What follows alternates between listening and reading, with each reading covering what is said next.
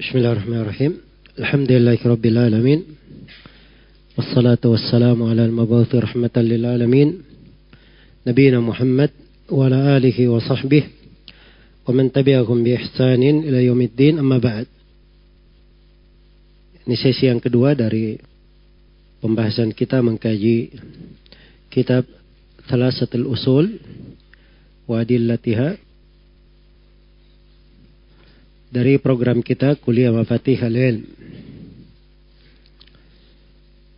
Kita telah menjelaskan mana ucapan Al-Imam Asy-Syafi'i rahimahullahu taala. Iya. Dan memang ucapan ulama tentang surah Al-Asr ini yang menjelaskan tentang cakupannya yang luas itu ada komentar dari sejumlah ulama telah saya sebutkan juga tadi dari Ibnu qayyim rahimahullahu taala. Iya. Adapun Imam Ibnu Rajab rahimahullah beliau berkata tentang surah Al Asri ini, hadhihi suratu mizanun lil a'mali. Yazinul muslimu biha nafsahu فيبين له بها ribahahu min khusranihi. Jadi surah ini adalah timbangan untuk amalan. Surah ini timbangan amalan di mana seorang mukmin dia menimbang dirinya dengan surah ini. Dia periksa dirinya dengan surah ini agar supaya tampak dia ini beruntung atau merugi. Pembahasan yang ke-11 Syarhu Qaulil Bukhari rahimahullahu taala wastidlaluhu bi ayati Muhammad. Penjelasan ucapan Imam Al-Bukhari rahimahullahu taala dan pendalilan beliau berupa ayat surah Muhammad. Ini yang di akhir dari risalah yang pertama berkata Al-Bukhari berkata penulis rahimahullahu taala wa qala Al-Bukhari rahimahullahu taala باب العلم قبل القول والعمل والدليل قوله تعالى فاعلم أنه لا إله إلا الله واستغفر لذنبك فبدأ بالعلم قبل القول والعمل Iya. Imam Al-Bukhari rahimahullahu taala berucap bab tentang ilmu sebelum berucap dan beramal. Ya judul bab ini di dalam Sahih Al-Bukhari. Jadi bab ilmu al-ilm qabla al-qawli wal amal. Maksudnya ilmu didahulukan sebelum ucapan dan amalan, perbuatan. Iya. Dalilnya adalah firman Allah Ta'ala fa'alam annahu la ilaha illallah wastaghfir li maka ketahuilah bahwa sesungguhnya tidak ada sembahan yang hak kecuali Allah dan mohonlah ampunan terhadap dosa-dosamu sisi penalilannya fabada bil ilm qabla al qawli wal amal jadi Allah memulai dengan perintah mempelajari ilmu sebelum ucapan dan perbuatan. Iya. Ucapan Al-Bukhari ini dibawakan oleh penulis bersama dengan dalil ayat.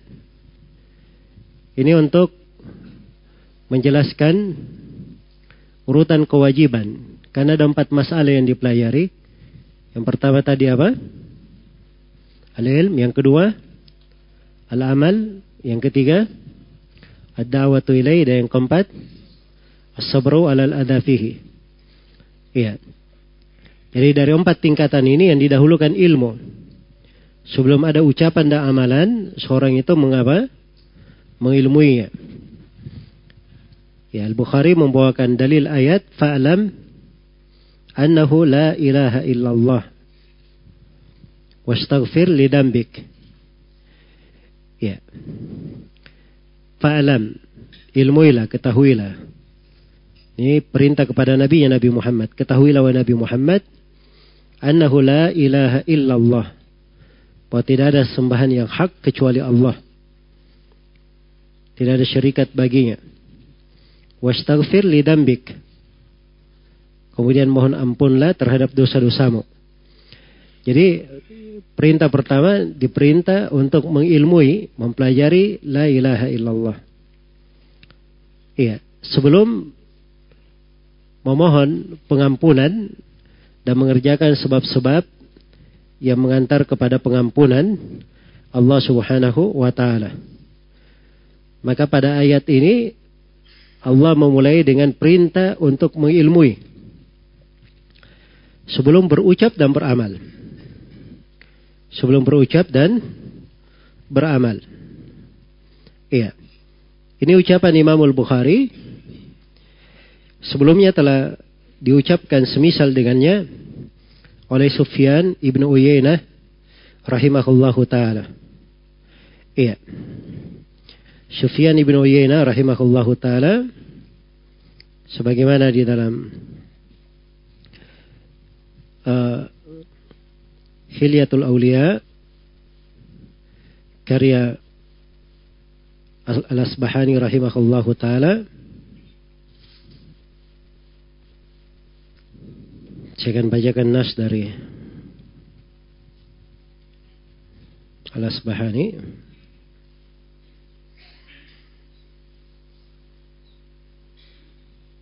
Kata Al-Asbahani rahimahullah taala di Khilyatul Aulia di jilid 7 halaman 285. Beliau bawakan dengan sanatnya dari Abu Tauba Ar-Rabi' ibn Nafi Al-Halabi At-Tarasusi. Beliau berkata, Su'ila Sufyan ibnu Uyayna. An fadlil ilm. Sufyan ibnu Uyayna ditanya tentang keutamaan ilmu. Faqala maka Sufyan berkata, Alam tasma ila qawlihi hina bada'a bih. Faqala fa'alam annahu la ilaha illallah. Thumma amarahu bil amal. Faqala wastaghfir li dambik. Maka Sufyan ketika ditanya tentang keutamaan ilmu, Beliau berkata, Tidakkah engkau mendengar? Tidakkah engkau mendengar kepada firman Allah Subhanahu wa taala di mana Allah memulai dengan ilmu. Allah firman, "Fa'lam annahu la ilaha illallah." Ketahuilah tidak ada yang berhak diibadai kecuali Allah. Thumma amarahu bil amal. Baru setelah itu Allah perintah Nabi Muhammad untuk beramal. Faqala wastaghfir li dambik. Maka Allah firman dalam kelanjutan ayat, dan mohon ampunlah terhadap dosa-dosamu. Iya. Jadi ini pendalilan dari siapa? Sufyan ibnu Uyainah. Demikian pula pendalilan ini judul yang disebut oleh Al-Bukhari diucapkan oleh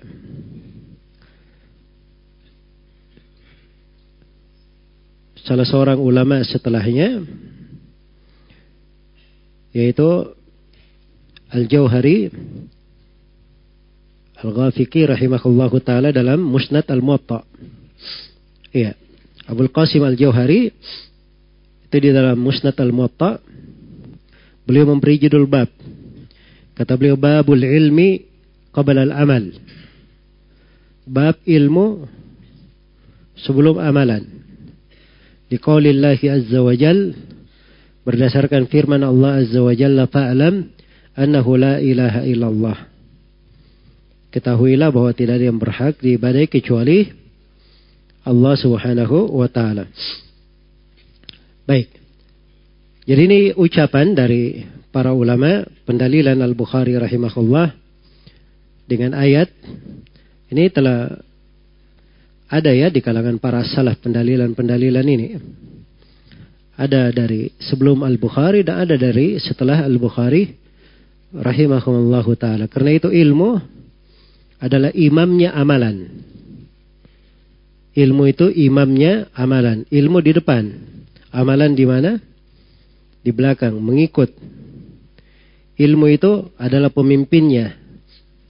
Dan amalan bermakmum mengikut di belakangnya. Iya. Maka amalan yang tidak mengikut kepada ilmu itu tidak bermanfaat. Itu tidak bermanfaat, bahkan bisa membahayakan. Sebagaimana kata sebagaimana ucapan sebagian as-salaf, "Man 'abada Allah bi ilmin kana ma yufsidu aktsara mimma yuslihu."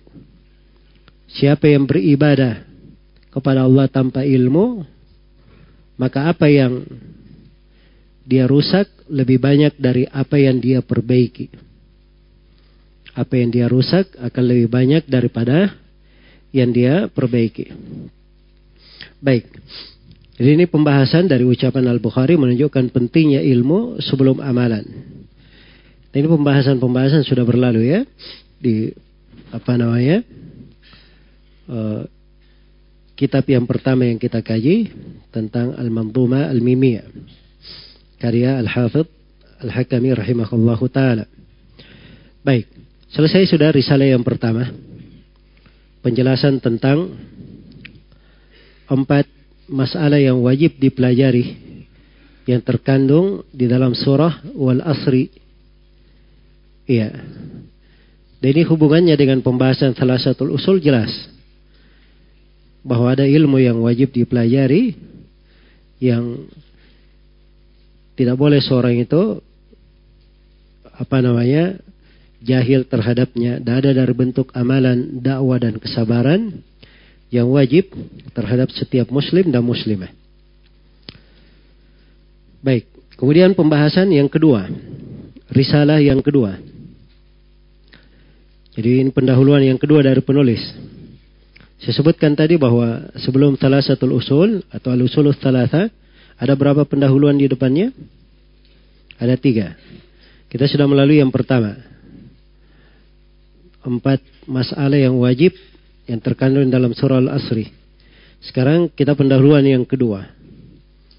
Wujubu ta'atir rasuli sallallahu alaihi wasallam wa ibtali syirk fil ibadah wal wala'i wal bara'. Baik. Kemudian risalah yang kedua. Wujubu ta'atir Rasul sallallahu alaihi wasallam wa ibtalu syirki fil ibadah wal wala wal bara. Iya. Ini tiga masail ya yang akan dikaji oleh penulis dan beliau terangkan tentang wajib untuk diamalkan. kewajiban taat kepada Rasulullah sallallahu alaihi wasallam dan batilnya kesyirikan serta al-wala dan al-bara. Jadi ada tiga hal, kewajiban taat kepada Rasul dan yang kedua batilnya kesyirikan dalam ibadah dan yang ketiga tentang masalah al-wala dan al-bara. Ini tiga masalah. yang ingin dijelaskan oleh penulis rahimahullahu taala di sini. Kata beliau rahimahullah, "I'lam rahimakallah annahu yajibu ala kulli muslimin wa muslimatin ta'allumu thalathi hadhihi al-masail wal 'amalu bihinna." الأولى أن الله خلقنا ورزقنا ولم يتركنا هملا بل أرسل إلينا رسولا فمن أطاءه دخل الجنة ومن أصاه دخل النار والدليل قوله تعالى إنا أرسلنا إليكم رسولا شاهدا عليكم كما أرسلنا إلى فرعون رسولا فأصى فرعون الرسول فأخذناه أخذا وبيلا الثانية أن الله لا يرضى أن يشرك معه أحد في عبادته لا ملك مقرب ولا نبي مرسل والدليل قوله تعالى وأن المساجد لله فلا تدعوا مع الله أحدا الثالثة أن من أطاع الرسول ووحد الله لا يجوز له موالاة من حاد الله ورسوله ولو كان أقرب قريب والدليل قوله تعالى لا تجد قوما يؤمنون بالله واليوم الآخر يوادون من حاد الله ورسوله ولو كانوا آباءهم أو أبناءهم أو إخوانهم أو أشيرتهم أولئك كتب في قلوبهم الإيمان وأيدهم بروح منه ويدخلهم جنات تجري من تحتها الأنهار خالدين فيها رضي الله عنهم ورضوا عنه أولئك حزب الله ألا إن حزب الله هم المفلحون Saya poinkan di sini ada 10 pembahasan. Pembahasan yang pertama al-jama' bainad doa wa ta'lim. Menggabungkan antara pengajaran dan doa. Doa dan ta'lim, pengajaran. Ya ilam rahimakallah, ketahuilah semoga Allah mengetahuinya. Ini perintah ya untuk mengetahui, mempelajari. Dan mempelajari itu namanya talaki mengambil dari guru bukan baca sendiri tapi dia mempelajarinya dari siapa dari guru nah, ini dari hal-hal yang penting yang harus diingat bahwa ilmu itu diambil dari para guru iya orang-orang yang ahli di bidangnya bukan diambil dari membaca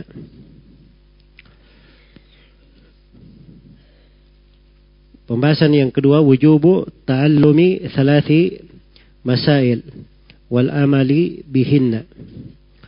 Kewajiban mempelajari tiga masalah dan beramal dengannya. Iya.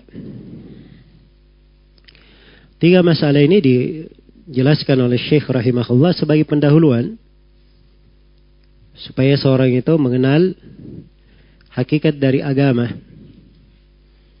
hakikat dari tauhid, yang dibawa oleh Rasulullah sallallahu alaihi wasallam. Iya. Maka ini menjadi pengantar yang menguatkan seseorang itu mengenal salah satu usul. Mengenal siapa Rabbnya, apa agamanya dan siapa nabinya sallallahu alaihi wasallam. Jelas ya? Maka ini tiga masail wajib untuk dipelajari. Atau wajib diamalkan. Dan sebagaimana yang telah saya sebutkan bahwa itu bahasa-bahasa para ulama mereka sebutkan empat tiga itu sesuai dengan kadar keperluan apa yang diperlukan. Dan penulis di sini membawakan hal yang beliau pandang diperlukan oleh manusia, maka beliau poinkan tiga hal yang wajib untuk dipelajari dan diamalkan. Apa itu? Iya. Baik, ini ada tiga. Yang pertama kewajiban taat kepada Rasul. Kata beliau al-ula anna Allah khalaqana wa razaqana wa lam yatrukna hamalan. Allah telah menciptakan kita dan telah memberi rezeki kepada kita. Tetapi tidak meninggalkan kita sia-sia begitu saja. Iya. Bal arsala ilaina rasulan. Bahkan Allah mengutus seorang rasul kepada kita. Itu Nabi Muhammad sallallahu alaihi wasallam. Paman ata'ahu dakhala al-jannah Waman asahu dakhalan nar. Siapa yang taat kepada Rasul, maka dia akan masuk surga. Tapi siapa yang bermaksiat kepada Rasul, dia akan masuk neraka. Dalilnya adalah firman Allah Ta'ala inna arsalna ilaikum rasulan syahidan alaikum. Sungguhnya kami telah mengutus kepada kalian, wahai orang-orang kafir Mekah, seorang Rasul yang menjadi saksi terhadap kalian. Kama arsalna ila Firaun rasula. Sebagaimana kami telah mengutus seorang rasul kepada Fir'aun dahulu. Fa'asa Fir'aunur rasula fa'akhadnahu akhda wabila. Maka Fir'aun mendurkai mendurhakai rasul itu. Lalu kami siksa dia dengan siksaan yang berat. Iya. Nah, ini poin yang pertama ini, masalah yang pertama ini terdapat di dalamnya beberapa masail. Ada yang terkait dengan tauhid rububiyah, ada yang terkait dengan hikmah diciptakannya jin dan manusia, ada yang terkait dengan ketaatan kepada Rasul Sallallahu Alaihi Wasallam. Karena disebutkan dua ayat di surah al muzzammil kita akan terangkan tafsir dari dua ayat ini. Jadi ini empat pembahasannya di poin yang ketiga hingga poin yang keenam. Baik, poin yang ketiga imanu bi tauhidir rububiyah, keimanan kepada tauhid rububiyah. Jadi ini yang disebut di awal anna Allah khalaqana wa razaqana. Sungguhnya Allah Subhanahu wa taala yang menciptakan kita. Kita diciptakan dari tidak ada menjadi ada. Wa khalaqana khalaqana wa razaqana dan kita diberi rezeki oleh Allah Subhanahu wa taala. Diciptakan dari tidak ada menjadi ada. Setelah itu diperbaiki lagi rupanya. Jadikan sebagai ahsana takwin, ahsani takwin. Sebaik-baik takwim. Warazakana dan kita diberi rezeki oleh Allah Subhanahu wa taala anugerah dengan berbagai nikmat anugerah dengan berbagai nikmat. Iya. Kita tidak dibiarkan dalam keadaan telanjang, kelaparan, tapi rezeki terus ditanggung oleh Allah, diberikan sampai kepada kita. Iya. Jadi ini keimanan-keimanan kepada rububiyah Allah Subhanahu wa taala dan keimanan kepada tauhid rububiyah ini dari hal yang tidak ada perbedaan dengan kaum musyrikin di masa Nabi Sallallahu Alaihi Wasallam. Bahkan rububiyah Allah tidak diingkari oleh iblis, ya, dan tidak pula diingkari oleh apa namanya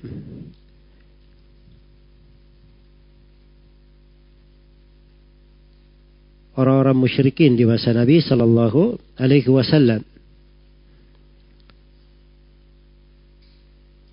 Keimanan kepada rububiyah adalah ifradullah taala bi af'alihi. Artinya mengesahkan Allah di dalam perbuatannya. Ini sudah kita kaji ya. Kemudian yang ke empat al hikmatu min khalqil insi wal jin hikmah dari penciptaan jin dan manusia.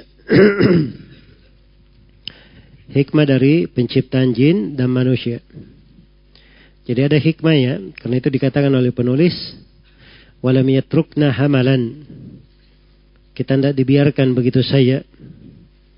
Hamalan, hamalan itu artinya dibiarkan hidup begitu saja, tidak diperintah, tidak dilarang. Iya. tidak dibiarkan, tidak diciptakan sia-sia. Bahkan ada perintahnya yang wajib dikerjakan, ada larangan yang wajib ditinggalkan. Iya. Karena itu penciptaan jin dan manusia ada hikmahnya. Wa ma khalaqtul jinna wal ins illa liya'budun. Tidaklah aku menciptakan jin dan manusia kecuali untuk beribadah kepadaku.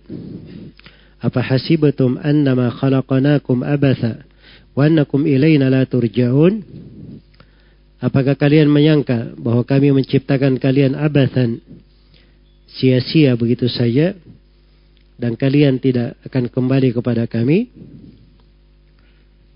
Dan Allah Subhanahu wa taala berfirman, "Ayahsabul insanu ayyatraka suda?" Apakah manusia menyangka bahwa dia akan dibiarkan begitu saja. Ya tidak, kita tidak dibiarkan. Diutus kepada kita para rasul. Diutus kepada manusia para rasul. Umat Islam ini. Diutus kepadanya rasul yang terakhir. Sayyidul Anbiya wal Mursalin. Nabi Muhammad sallallahu alaihi wasallam diturunkan kepada kita Al-Qur'an. Iya. Maka kita tidak diciptakan begitu saja sia-sia walam yatrukna hamalan baik bal arsala ilaina rasulan bahkan diutus kepada kami seorang rasul seorang rasul yang membawa petunjuk kepada jalan yang lurus menerangkan segala kebaikan dan memperingatkan dari segala kejelekan yang mengajak kepada as-sirat al-mustaqim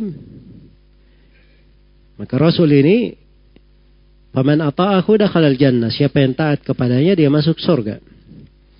Iya. Sebagaimana firman Allah Subhanahu wa taala, "Wa may yuti'illah wa rasulah yudkhilhu jannat." Jannatin tajri min tahtiha al-anharu khalidina fiha wa dhalikal fawzul 'azim. Barang siapa yang taat kepada Allah dan Rasulnya, dia akan masuk, dimasukkan ke sorga-sorga. Sorga-sorga yang mengalir di bawahnya sungai-sungai, mereka kekal di dalamnya. Dan itulah keberuntungan yang sangat besar. Iya. Jadi siapa yang taat kepada Rasul, maka itulah keberuntungannya. Makhluk yang paling afdol, paling tinggi dan paling dekatnya kepada Allah adalah mereka yang paling sempurna penghambaannya kepada Allah dan paling taat kepada Rasulullah sallallahu alaihi wasallam. Itu yang paling sempurna. Karena itu kata Syekhul Islam, "Fal kamalu fi kamali ta'atillahi wa rasulihi batinan wa zahiran." Kesempurnaan itu yang dinamakan kesempurnaan adalah kesempurnaan dalam taat kepada Allah dan Rasulnya secara zahir maupun secara batin. Ya. Sebagaimana sebaliknya, waman asahu dakhalan nar. Siapa yang bermaksiat kepada Rasul, maka dia akan masuk ke dalam neraka. Ya. Ayat yang saya bacakan tadi tentang siapa yang taat masuk surga itu di surah An-Nisa. Ayat setelahnya itu itu menjelaskan kebalikannya siapa yang bermaksiat masuk neraka. ومن يأص الله ورسوله فإن له نار جهنم خالدين فيها أبدا Ya, barang siapa yang bermaksiat kepada Allah dan Rasulnya, maka untuknya neraka jahanam dia kekal di dalamnya selama-lamanya. Baik.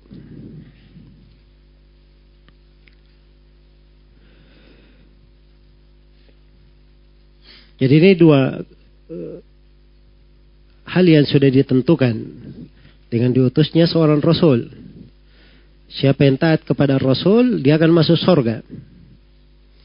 Dan sebaliknya siapa yang bermaksiat kepada Rasulullah sallallahu alaihi wasallam, maka dia akan masuk ke dalam neraka waliyadzubillah. Iya. Dia akan masuk ke dalam neraka. Jadi siapa yang taat tadi sudah dikatakan wa may wa rasulahu yudkhilhu jannat.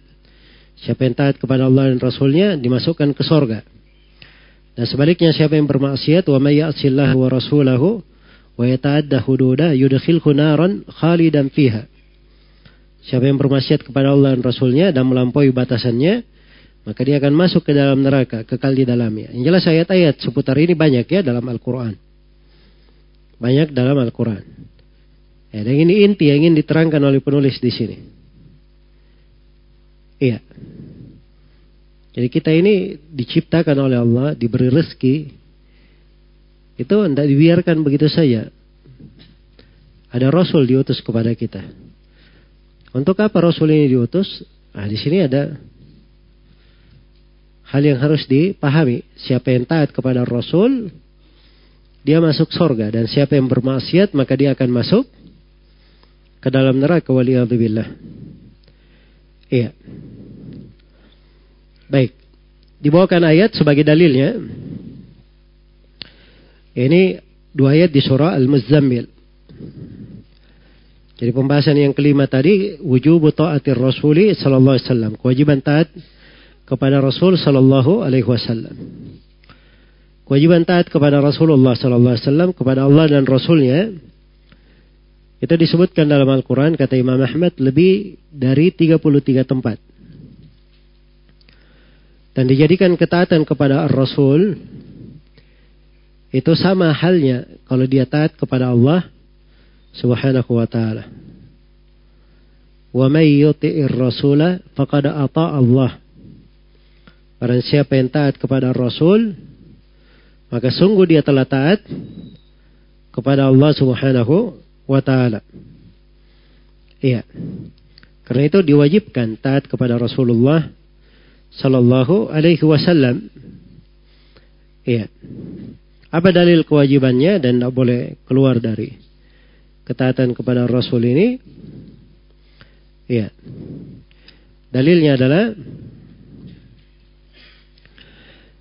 firman Allah Subhanahu wa taala ini dua ayat di surah al muzzammil Saya akan tafsirkan dua ayat ya. Dan ini pembahasan yang keenam.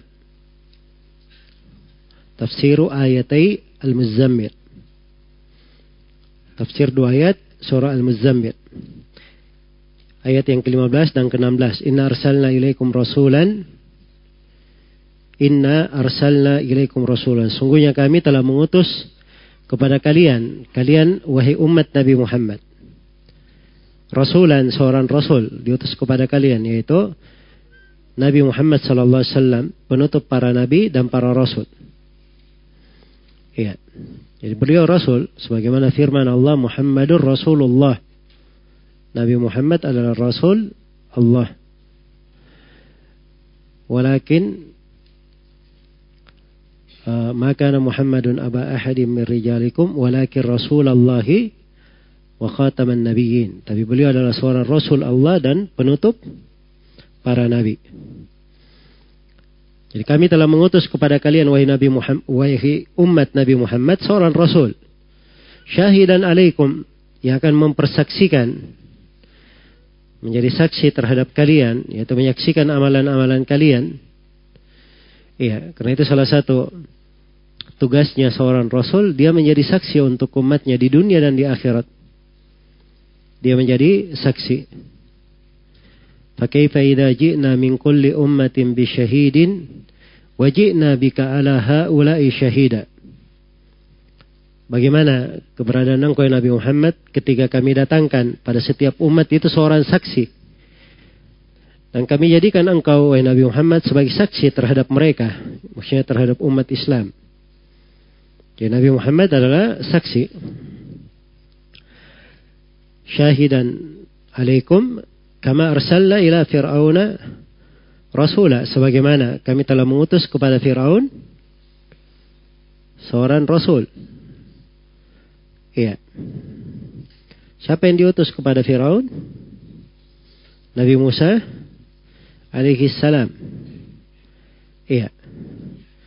Maka disebutkan di kelanjutan ayat.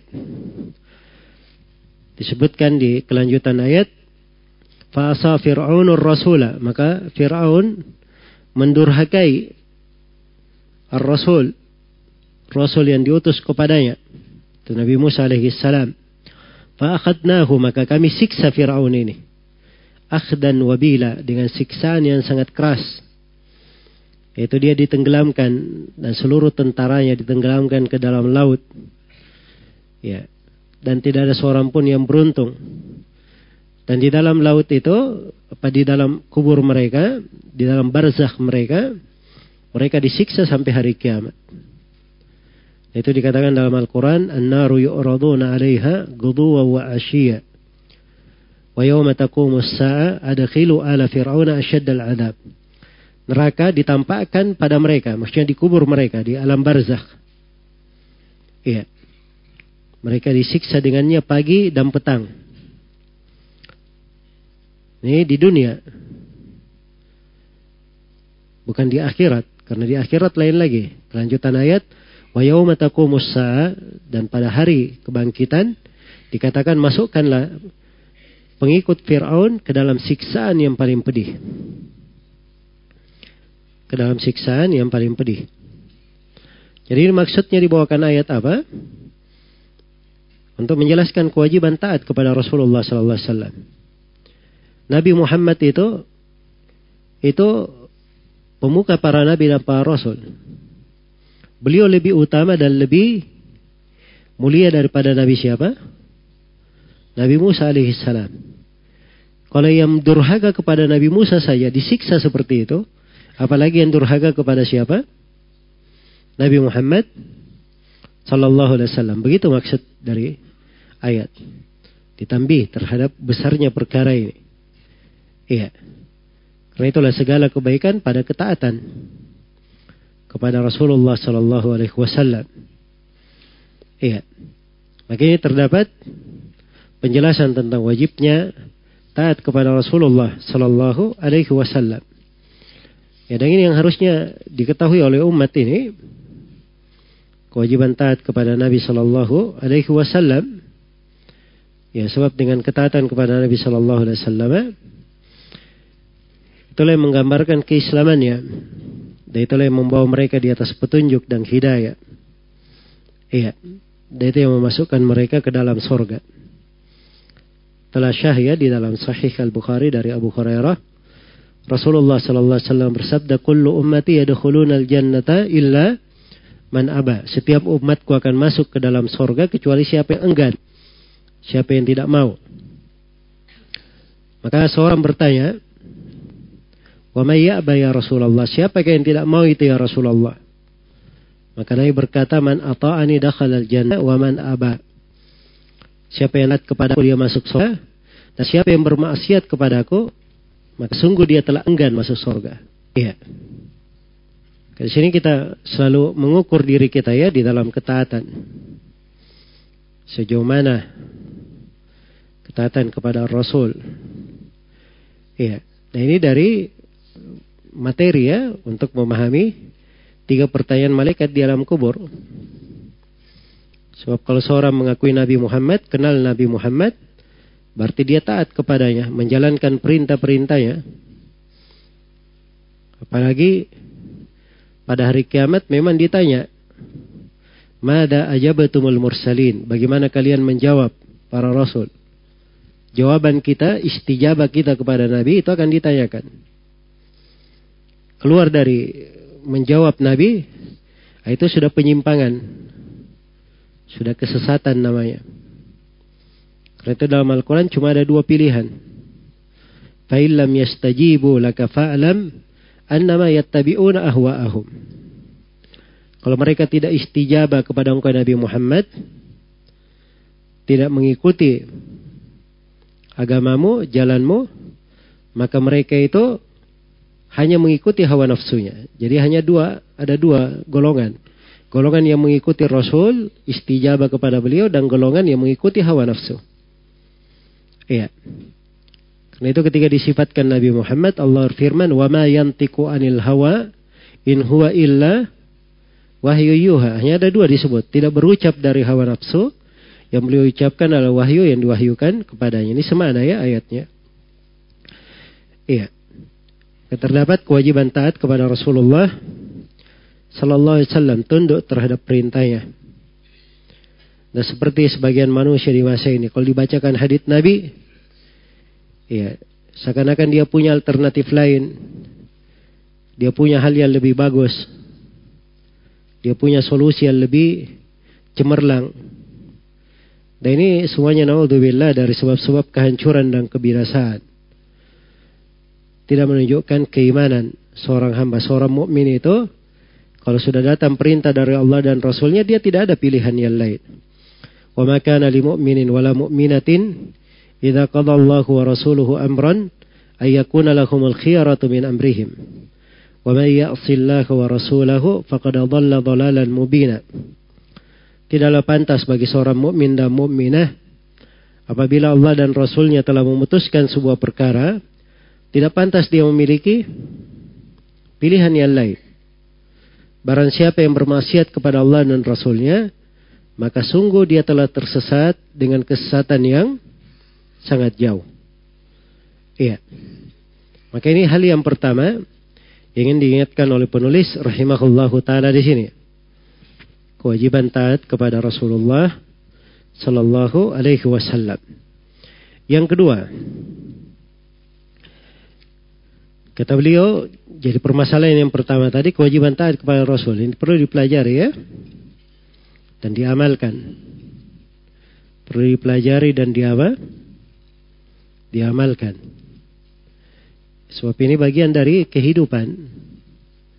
Ya, jadi ketaatan kepada Rasul itu kita perlu pelajari bagaimana syariat Nabi, apa yang beliau ajarkan, apa yang beliau larang. Kemudian bagaimana kita mengamalkannya. Ya, dan nah, ini jelas sekali hubungannya dengan pembahasan dari kitab ini. Yang kedua, kata beliau rahimahullahu taala, Annallaha Allah الثانية أن الله لا يرضى أن يشرك معه أحد في عبادته لا ملك مقرب ولا نبي mursal. Yang kedua, sungguhnya Allah tidak ridha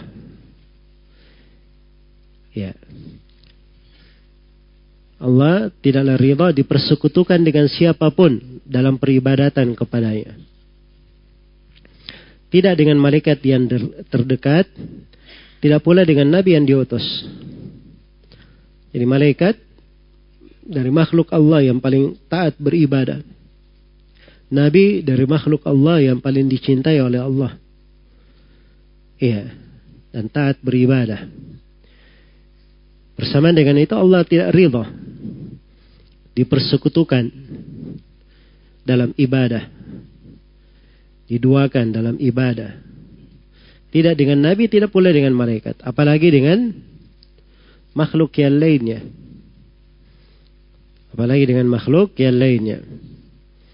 Apa dalilnya? Wa dalilu qauluhu ta'ala wa annal masajida lillahi fala tad'u ma'allahi ahada. Sungguhnya masjid-masjid itu kepunyaan Allah.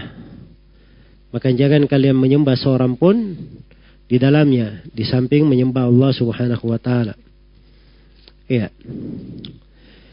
Jadi ini beliau ingin menjelaskan, ini pembahasan kita yang ketujuh ya, ibtalus syirki fil ibadah wa ihqaqut tauhidi lillahi ta'ala. Kebatilan kesyirikan dalam ibadah dan kebenaran tauhid hanya untuk Allah. ini masalah yang kedua yang wajib dipelajari bagi Bagaimana dia mengenal batilnya kesyirikan dan bagaimana dia mengenal benarnya tauhid. Benarnya tauhid memurnikan ibadah kepada Allah Subhanahu wa taala. Karena Allah tidak ridha dipersekutukan dengan siapapun di dalam ibadah. Iya. Akan datang ya dari penulis rahimahullah Beliau menyebutkan perintah yang paling besar adalah perintah kepada tauhid, larangan yang paling besar larangan dari kesyirikan. Sebagaimana wasiat yang pertama dari wasiat-wasiat yang disebutkan di surah Al-An'am itu wasiat untuk beribadah kepada Allah Subhanahu wa taala. Dan disebutkan juga wasiat-wasiat di surah Al-Isra. Ya, belasan pembahasan dan dimulai dengan wa qadha rabbuka alla ta'budu illa iyyah dan Rabbmu memutuskan menetapkan bahwa tidak boleh diibadahi kecuali dia. Iya, menunjukkan bahwa kesyirikan adalah kebatilan dan hanya ibadah kepada Allah Subhanahu wa taala yang dibenarkan. Baik. Apa dalilnya bahwa ibadah itu hanya milik Allah. Beliau bawakan ayat di surah Al-Jin. Wa annal masajida lillah fala tad'u ma'allahi ahada. Bahwa masajid masjid-masjid itu adalah milik Allah Subhanahu wa taala. Ya, wa annal masajid ini tafsir ayat ya. Ini pembahasan kita yang ke 8 tafsir ayat Al-Jin al masajid, sungguhnya al-masajid. Al-masajid itu bisa bermana tempat-tempat yang dilakukan sholat. Seperti ini ya, masjid. Dan masjid itu bisa bermana anggota sujud. Ya, jadi dahi, tangan, kaki, lutut. Ya, ini semuanya masajid namanya dalam bahasa Arab. Sebab dia anggota yang dipakai apa? Dipakai sujud. Dibangun di atas dua penafsiran, mananya sama saja menunjukkan mana tauhid. Masjid, tempat ibadah, itu milik Allah. Tidak boleh beribadah kepada siapapun bersama Allah dalam masjid-masjid. Sebagaimana kalau ditafsirkan anggota tubuh, anggota tubuh semuanya milik Allah. Allah yang menciptakannya. Maka tidak boleh anggota tubuh itu dipakai beribadah kepada siapapun bersama dengan Allah Subhanahu wa taala. Iya. Sebagaimana dia memberi nikmat kepada kita yang menghidupkan, menciptakan kita, maka dia pula yang harusnya satu-satunya yang berhak untuk kita ibadahi. Tidak ada syarikat baginya. Baik. Jadi ini mana dari ayat ya? Fala tad'u ma'allahi ahada. Jangan engkau berdoa kepada siapapun bersama Allah. Siapapun, apakah itu malaikat, nabi, wali. Ya. Dalam bentuk apa saja, ibadah apa saja, apakah dalam bentuk doa, nadar, ya, dan seterusnya. Baik. Karena boleh ada yang beribadah kepada siapapun bersama Allah Subhanahu wa taala. Baik. Ini masalah yang keberapa?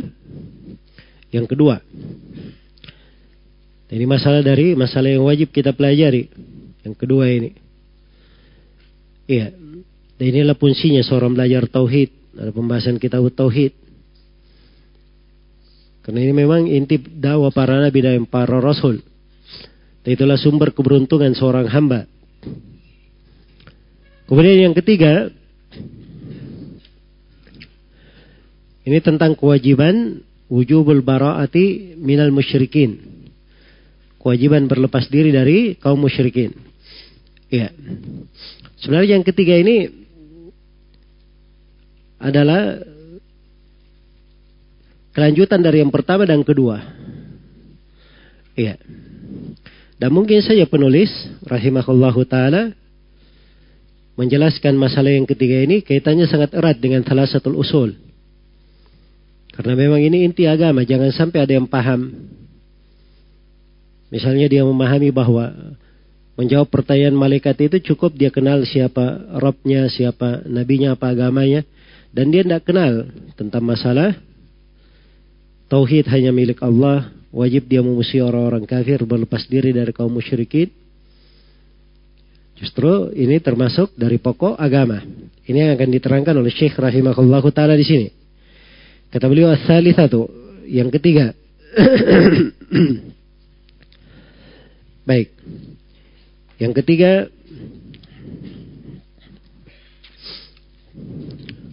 anna man ata'a ar-rasula wa Allah. Sungguhnya siapa yang telah taat kepada Rasul dan dia telah mentauhidkan Allah. Dia sudah punya dua, taat kepada Rasul dan mentauhidkan Allah, sudah ada dua. Apa ini cukup? Tidak, ada yang ketiga. La yajuzu lahu muwalatu man wa rasulah. Maka tidak boleh baginya berloyalitas kepada orang-orang yang memusuhi Allah dan Rasulnya. Iya. Walau kanu atau walau kana akraba qaribin. Walaupun dia itu karib kerabat yang paling dekatnya. Walaupun dia adalah karib kerabat yang paling dekatnya. Kemudian beliau bawakan ayat sebagai dalilnya. Nah, di sini ingin beliau terangkan bahwa Islam itu bukan sekadar taat kepada Rasul, bukan sekadar dia mentauhidkan Allah, tapi Islam itu juga di dalamnya adalah wala wal bara. Ya, dia wajib memberikan cintanya walanya hanya kepada Allah dan Rasulnya serta kaum mukminin dan dia wajib berlepas diri dari apa? Siapa yang memberikan loyalitasnya kepada orang-orang kafir. Iya. Nah, ini pembahasan penting sekali. Sebab ini bagian dari keislaman. Dan ini sudah kita terangkan ya pada pembahasan-pembahasan sebelumnya. Baik. Di kitab-kitab sebelumnya sudah kita singgung ini ya di beberapa tempat. Yeah ada disinggung di mana la ilaha illallah ada di sittatu mawadhi minas sirah ini mana jelas ya dalam pembahasan-pembahasannya jadi tidak cukup dia tidak berlepas diri tidak cukup sekedar mentauhidkan dan taat kepada Rasul Bahkan dia wajib untuk berlepas diri dari segala kekafiran dan segala yang diibadahi selain daripada Allah Subhanahu wa taala. Maka terdapat kewajiban. Iya. Untuk berlepas diri dari siapa yang musuh Allah dan Rasulnya. Karena itu kata beliau, an man ata'a rasulah siapa yang taat kepada Rasul, wa Allah, mentauhidkan Allah la yajuzu lahu tidak boleh baginya mualatu dia memberikan loyalitas kecintaannya hadda kepada siapa yang menentang atau membenci Allah Subhanahu wa taala dan rasulnya iya walau kana aqraba qaribin walaupun kerabatnya yang paling dekat ayahnya anaknya saudaranya istrinya. Walaupun kerabatnya yang paling dekat. Iya. Kerabatnya yang paling dekat. Nah ini juga mengingatkan kepada kita ya. Hakikat kekerabatan itu sebenarnya yang paling dekatnya bukan hanya bukan bukan pada nasab. kekerabatan yang paling dekat sebenarnya pada agama. Iya, pada agama. Nasab kerabat dunia. Tapi kalau mau nasab yang paling dekatnya itu pada apa? Pada agama. Karena itu seorang muslim, dia adalah saudara muslim yang lainnya, walaupun jauh negerinya. Walaupun jauh negerinya. Dan kafir itu adalah musuh, walaupun dia adalah saudara dalam nasab. Saudara dalam nasab. Baik. Jadi ini ingin ditegaskan ya, tidak boleh memberikan loyalitas kepada siapa yang menentang Allah dan Rasulnya. Nah boleh diberikan itu. Apa dalilnya? Wadalilu qaluhu ta'ala. Kita akan jelaskan mana dari ayat di surah Al-Mujadilah yang disebut oleh penulis. Nah ini pembahasan yang ke-10 ya. Penjelasan ayat surah Al-Mujadilah. Bisa dibaca Al-Mujadilah. Bisa dibaca Al-Mujadalah. Ya dua-duanya boleh. wa masail haul al-wala wal bara dan beberapa pembahasan seputar al-wala dan al-bara. Adapun ayatnya la tajidu qauman engkau tidak akan menemukan engkau siapa? Pembicaraan kepada siapa ini?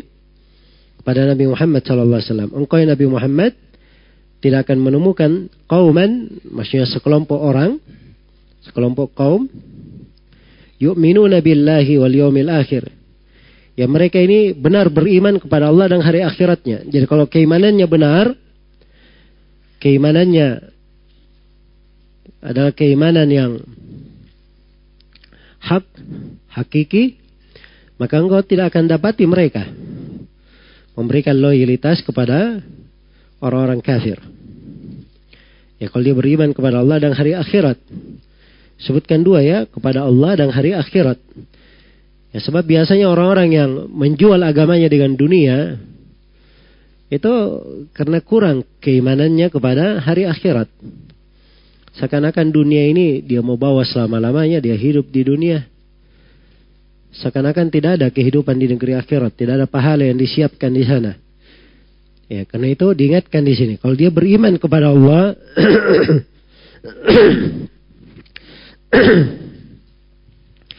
Kalau dia beriman kepada Allah dan hari akhirat, maka engkau tidak akan ketemukan mereka itu yuwaduna. Mereka memberikan loyalitasnya, menyayangi, mencintai. Man haddallahu wa rasulah.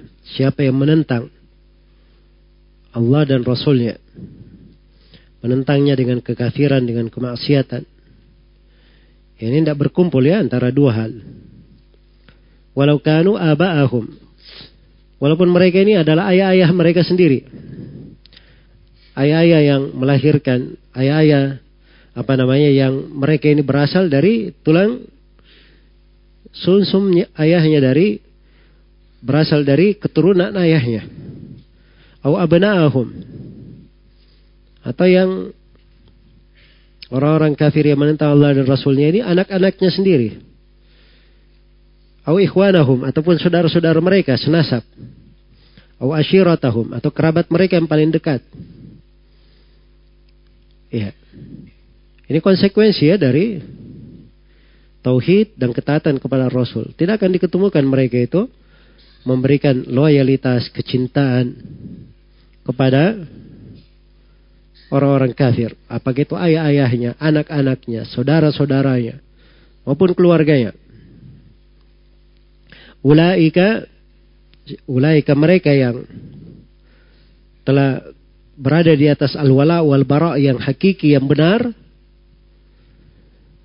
kata wa fi qulubihimul iman Allah tuliskan di hati mereka keimanan iya artinya keimanan itu dikukuhkan di tengah mereka ditanam dan dikembangkan sehingga mereka ini tidak dibuat ragu oleh syubhat, oleh kerancuan-kerancuan. Wa ayyadahum biruhim min. Dan Allah akan menguatkan mereka dengan ruh darinya. Iya. Akan dikuatkan dengan wahyunya, dengan bantuannya, dengan kebaikannya. Wa yudkhiluhum jannatin tajri min al anharu khalidina fiha. Dan mereka akan dimasukkan ke dalam sorga.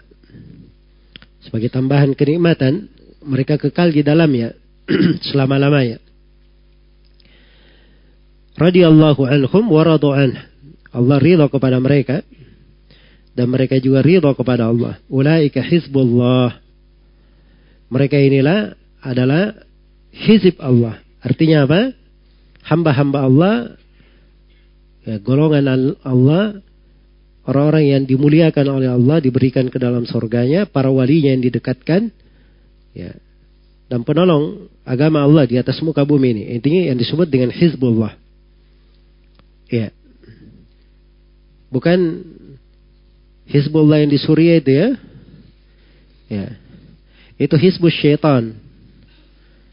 Hanya pakai nama saja. Hizbullah. Tapi Hizbus Syaitan. Baik. Ala inna hizballahi humul muflihun. Ketahuilah bahwa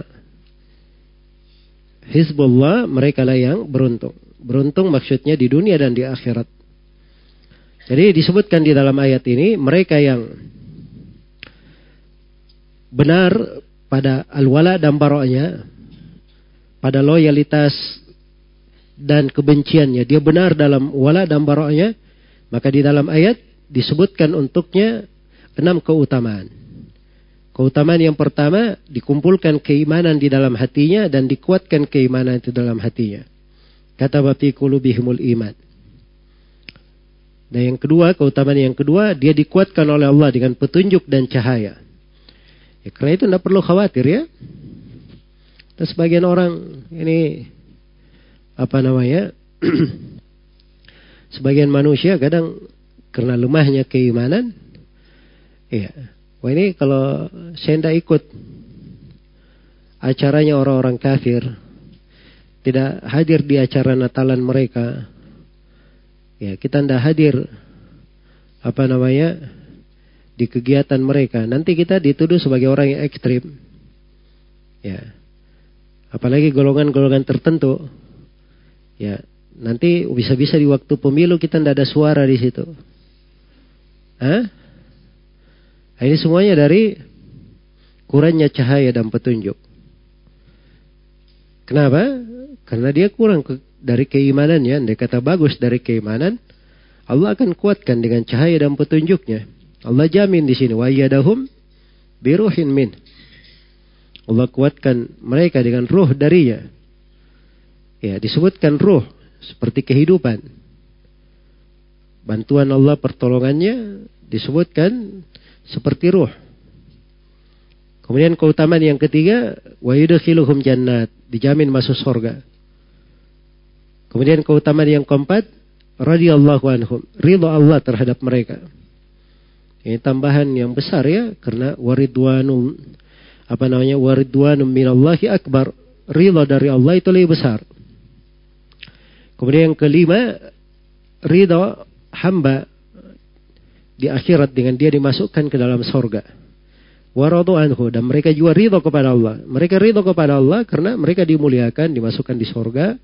Mereka ridho kepada Allah Subhanahu wa taala. Dan yang ketujuh, mereka dijadikan sebagai orang-orang khusus Allah. Karena dikatakan Hizbullah, kelompok Allah, ini pengkhususan ya. Disandarkan khusus kepada Allah. Yeah diberi kehususan oleh Allah Subhanahu wa taala. Baik, jadi inilah hakikat dari Islam. Ya, poin yang diinginkan oleh Syekh di sini ini sudah kita bahas ya di pembahasan mana la ilaha illallah. Sudah pernah berlalu bersama kita ucapan Syekh rahimahullah, la yastaqimu lil insani islamun walau wahhadallaha wa taraka syirka illa bi adawatil musyrikin wa tasrihi lahum bil adawati wal baghdha. Kata beliau tidak akan istiqamah, tidak akan tegak keislaman seorang manusia. Walaupun dia mentauhidkan Allah, meninggalkan kesyirikan. Keislamannya tidak, tidak akan tegak kecuali dengan memusuhi kaum musyrikin. Dan terang-terangan kepada mereka dengan permusuhan dan kebencian. Kalau terkait dengan agama mereka, untuk kalian agama kalian, bagi kami agama kalian. Agama kalian adalah kekafiran. Iya. Apa yang kalian ibadahi adalah kebatilan. Dan siapa yang mati di atas ibadah kalian masuk dalam neraka. Itu ditegaskan. Itu dari agama, harus diyakini. Jelas ya? Tapi ada sebagian orang akar syubhatnya itu apa? Ya kalau dia menyampaikan al-wala wal bara ini akidah ini, itu seakan-akan pikirannya kalau kita seperti itu kita ini menjadi ekstrim ya kita akan mentolimi orang nah ini semuanya tidak benar ya seorang yang memusuhi orang kafir benci kepadanya menegaskan permusuhan terhadap agama mereka terhadap kesyirikan mereka itu tidak ada hubungannya dengan masalah berlaku adil terhadap mereka. Keadilan itu diperintah dalam agama untuk muslim maupun kafir. Dan seorang muslim tidak mendolimi siapapun. Kafir maupun muslim tidak ada yang dia dolimi. Karena itu tidak perlu dikhawatirkan dalam kehidupan bermasyarakat, dalam kehidupan bernegara. Umat Islam yang berpegang dengan akidah yang seperti ini, itu tidak mungkin menjadi sebab kerusakan. Mendolimi orang walaupun dia kafir. Karena itu ini akidahnya Rasulullah dan para sahabat. Ya orang-orang Yahudi pernah tinggal di kota Medina dan mereka kafir. Akidah Nabi seperti ini, tapi bersama dengan itu ya orang-orang Yahudi damai hidup di sisi Nabi sallallahu alaihi wasallam karena mereka tidak dizalimi. Mereka tidak dizalimi. Hanya saja orang-orang Yahudi yang melanggar janji mereka yang melanggar perjanjian, membantu kaum musyrikin menyerang Nabi Shallallahu Alaihi Wasallam, maka mereka pun dibalas setimpal dengan apa? Perbuatan mereka, mereka yang melanggar perjanjian.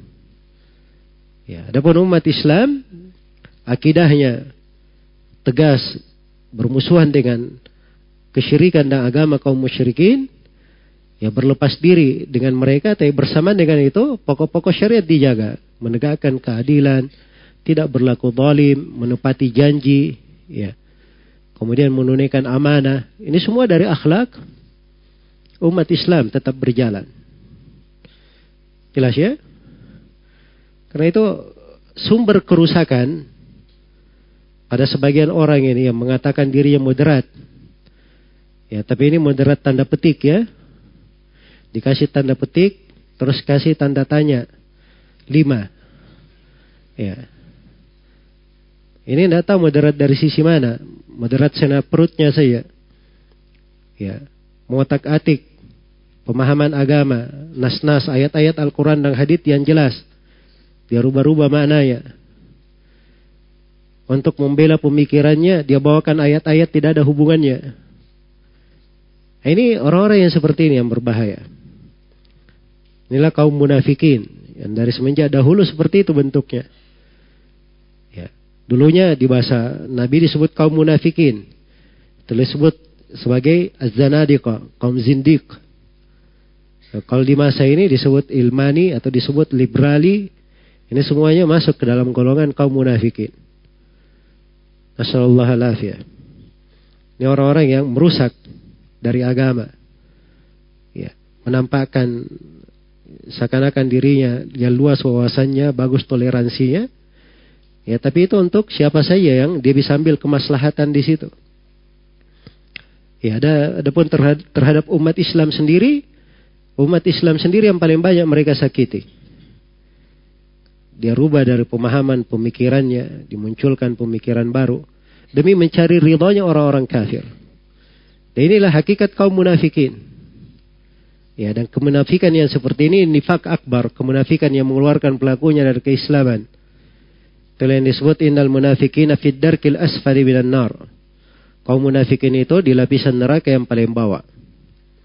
Baik.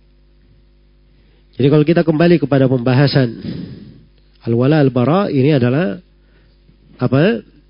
Pembahasan tauhid yang mendasar yang harus selalu kita ingat.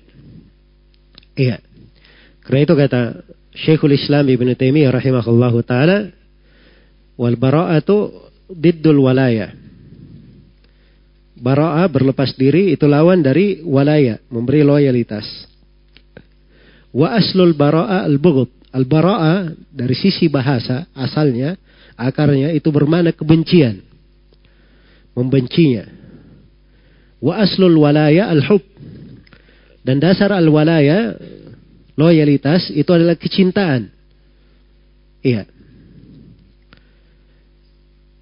adalah kecintaan. Wahada lianna hakikat tauhid Allah yuhabbu illallah wa yuhibbu ma yuhibbuhu Allahu lillah. Fala yuhabbu fala yuhibbu illa lillah wa la yubghidu illa lillah. Demikian akar bahasanya, maknanya karena hakikat dari tauhid ya Allah yuhibbu illallah. Tidak boleh dia cinta kecuali hanya kepada Allah dan dia cintai semua yang dicintai oleh Allah, dia cintai semua yang dicintai oleh Allah juga karena Allah dia cintai. Dan dia tidak cinta kecuali untuk Allah, tidak benci kecuali untuk Allah juga. Nah, inilah apa namanya? Al-wala wal bara. Baik. Dan ini dari pokok agama ya. Adalah pokok agama. Karena itu di tempat lain Kata Syekhul Islam Ibn Taimiyah rahimahullah, "Idza qawiya ma fil qalbi min at-tasdiqi wal ma'rifati wal mahabbati lillahi wa rasulih, aujaba bughdha a'da'illah." Apabila telah kuat di dalam hati seorang hamba berupa pembenaran, ma'rifah pengetahuan dan kecintaan kepada Allah dan Rasulnya, maka itu semua mengharuskan kebencian terhadap musuh-musuh Allah Subhanahu wa taala. Itu konsekuensi keimanan. Iya. Jadi ya, kalau dia mengaku dirinya beriman, tapi loyalitas kepada orang kafir, maka ini tidak menunjukkan keimanannya. Tidak menunjukkan keimanannya. Baik. Maka di sini penulis rahimahullah taala ini menerangkan tentang pentingnya ya seorang muslim itu untuk berlepas diri dari apa? orang-orang kafir. Iya. Tidak boleh memberikan wala kepada orang-orang kafir. Nah, sisa di sini muncul satu pembahasan.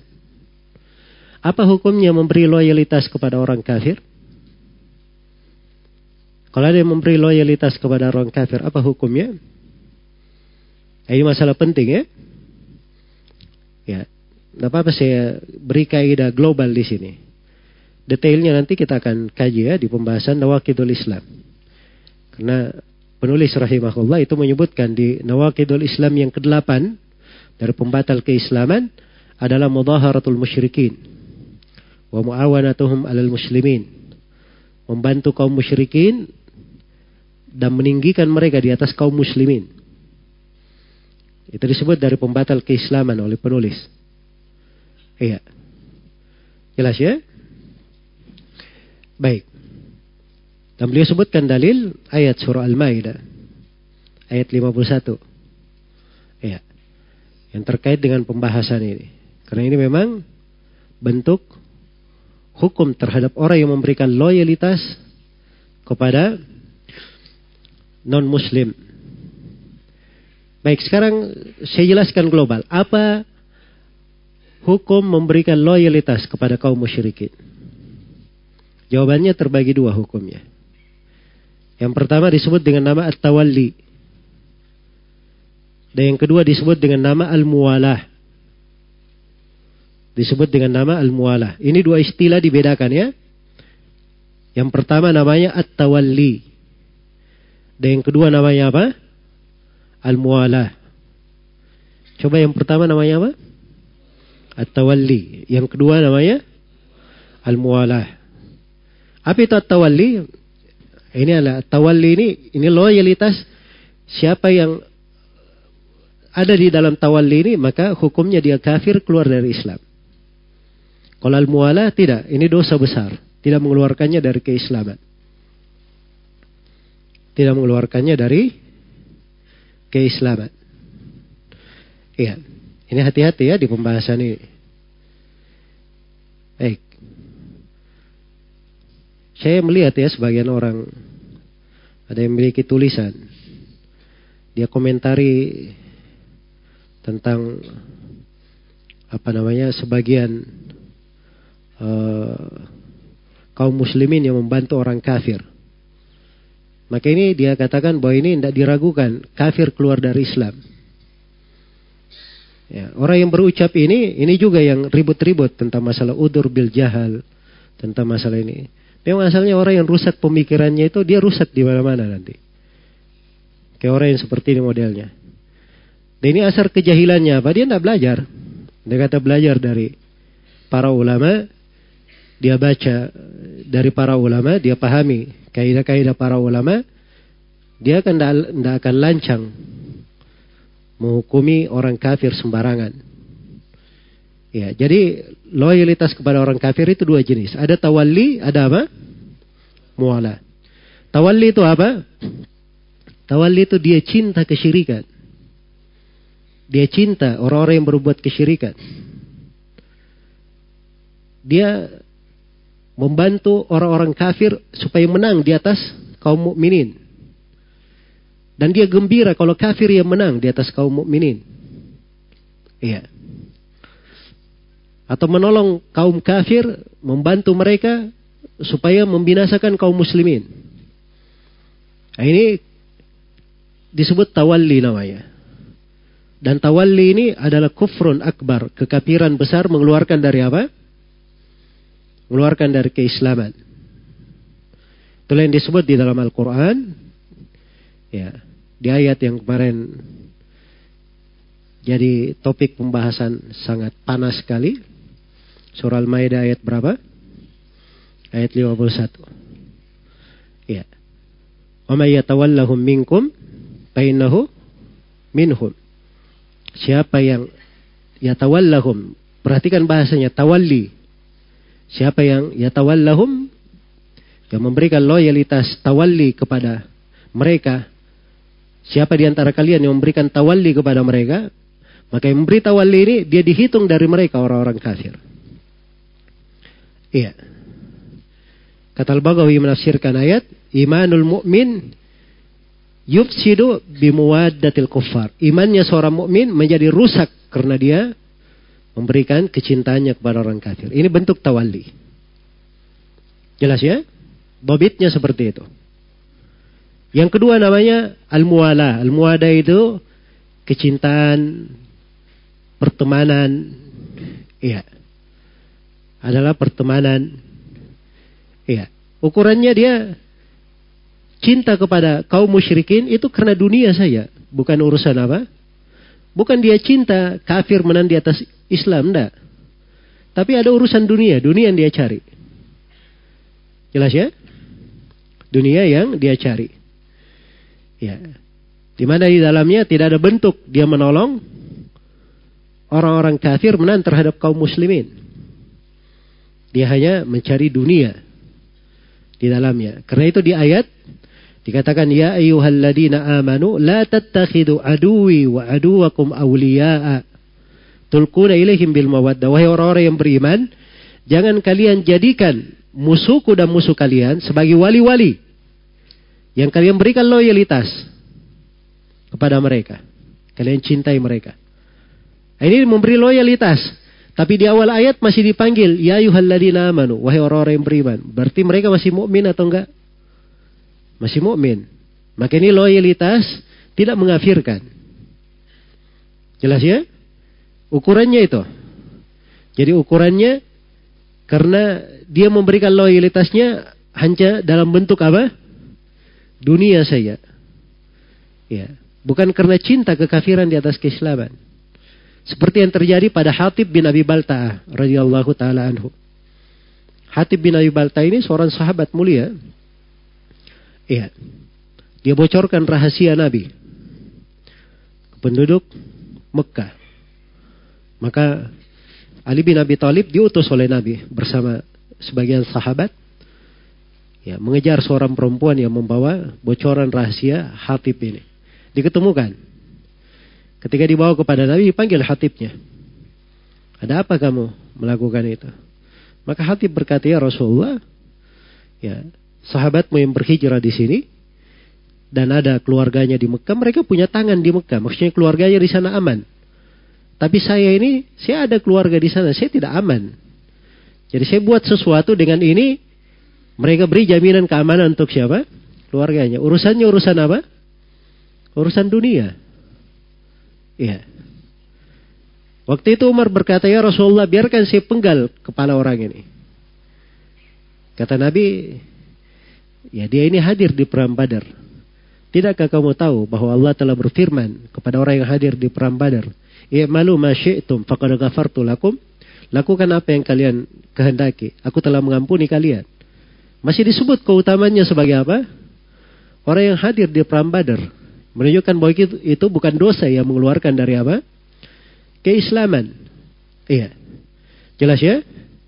Jadi kalau dia lihat misalnya ada orang yang membantu kafir, kalau terlihat padanya dia membantu urusan dunia dan tidak bisa dikafirkan. Seperti ucapan orang yang sesinggung tadi. Sembarangan saya.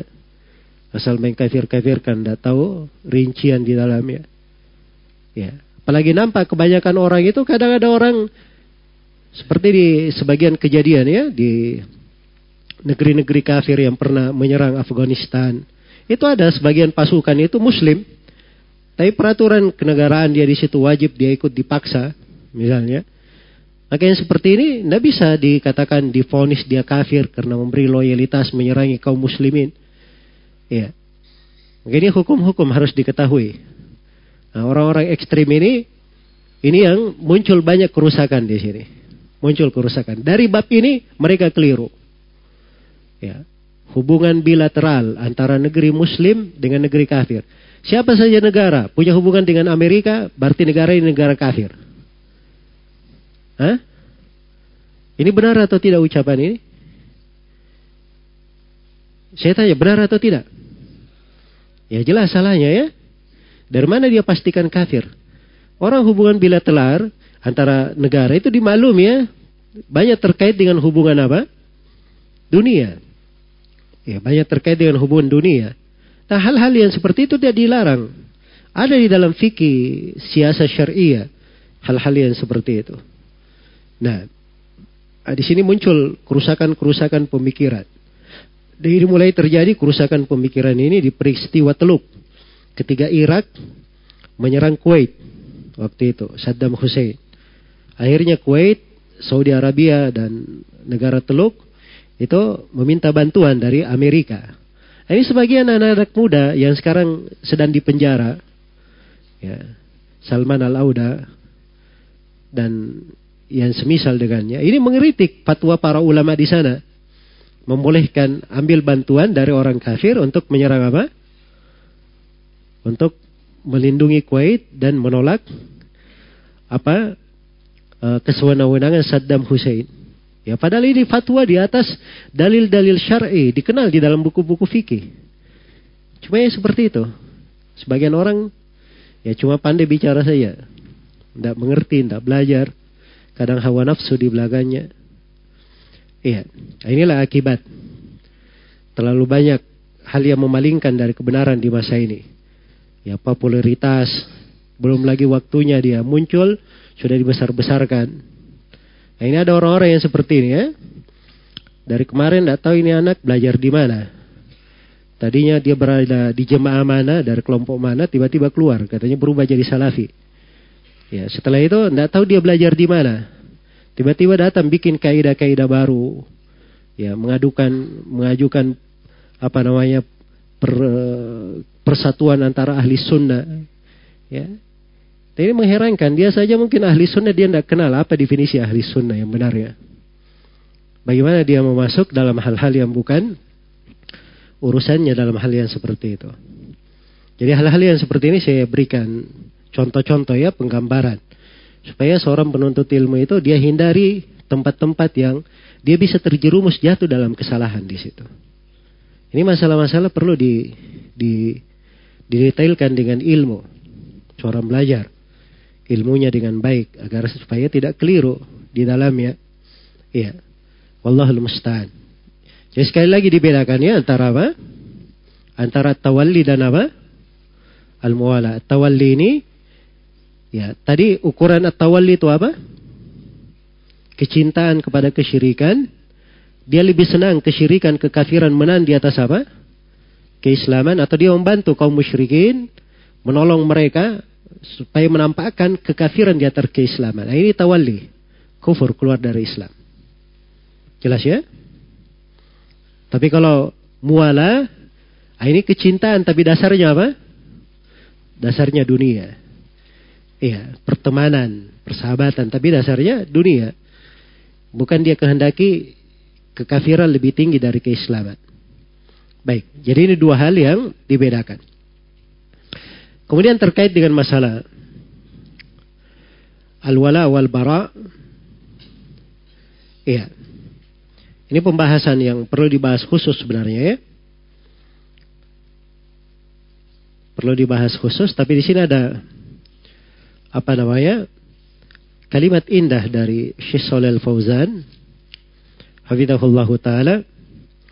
Beliau memberikan beberapa apa namanya? ketentuan terkait dengan masalah memusuhi orang-orang kafir dan tidak memberikan loyalitas kepada mereka. Iya. Kata beliau, permusuhan kepada orang kafir tidak memberi loyalitas kepada mereka. Itu bukan mengharuskan kita memutus orang-orang kafir dalam segala perkara. Dan juga dalam kemanfaatan duniawiya. Bahkan ada yang diperkecualikan. Beliau sebutkan di sini beberapa hal yang diperkecualikan.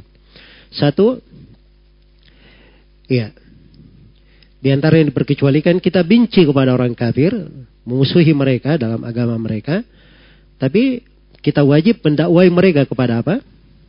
Kepada Islam. Mendakwai kepada Islam. Maka cinta mereka hidayah, dapat hidayah, ya cinta masuk ke dalam Islam ini nggak ada masalah, adalah hal yang baik ya. Nah, jadi kalau mereka tidak masuk ke dalam Islam, maka di negara Islam ditetapkan padanya membayar jizya, Membayar jizya supaya dia tunduk di bawah hukum umat Islam. Dan ini dibolehkan. Kemudian yang kedua dari hal yang tidak ada masalah kata Syekh adalah melakukan perdamaian dengan orang kafir. Ya, kalau terjadi perdamaian tidak saling berperang, maka itu boleh saja. Karena di dalam Al-Quran dikatakan wa in janahu fajnah laha.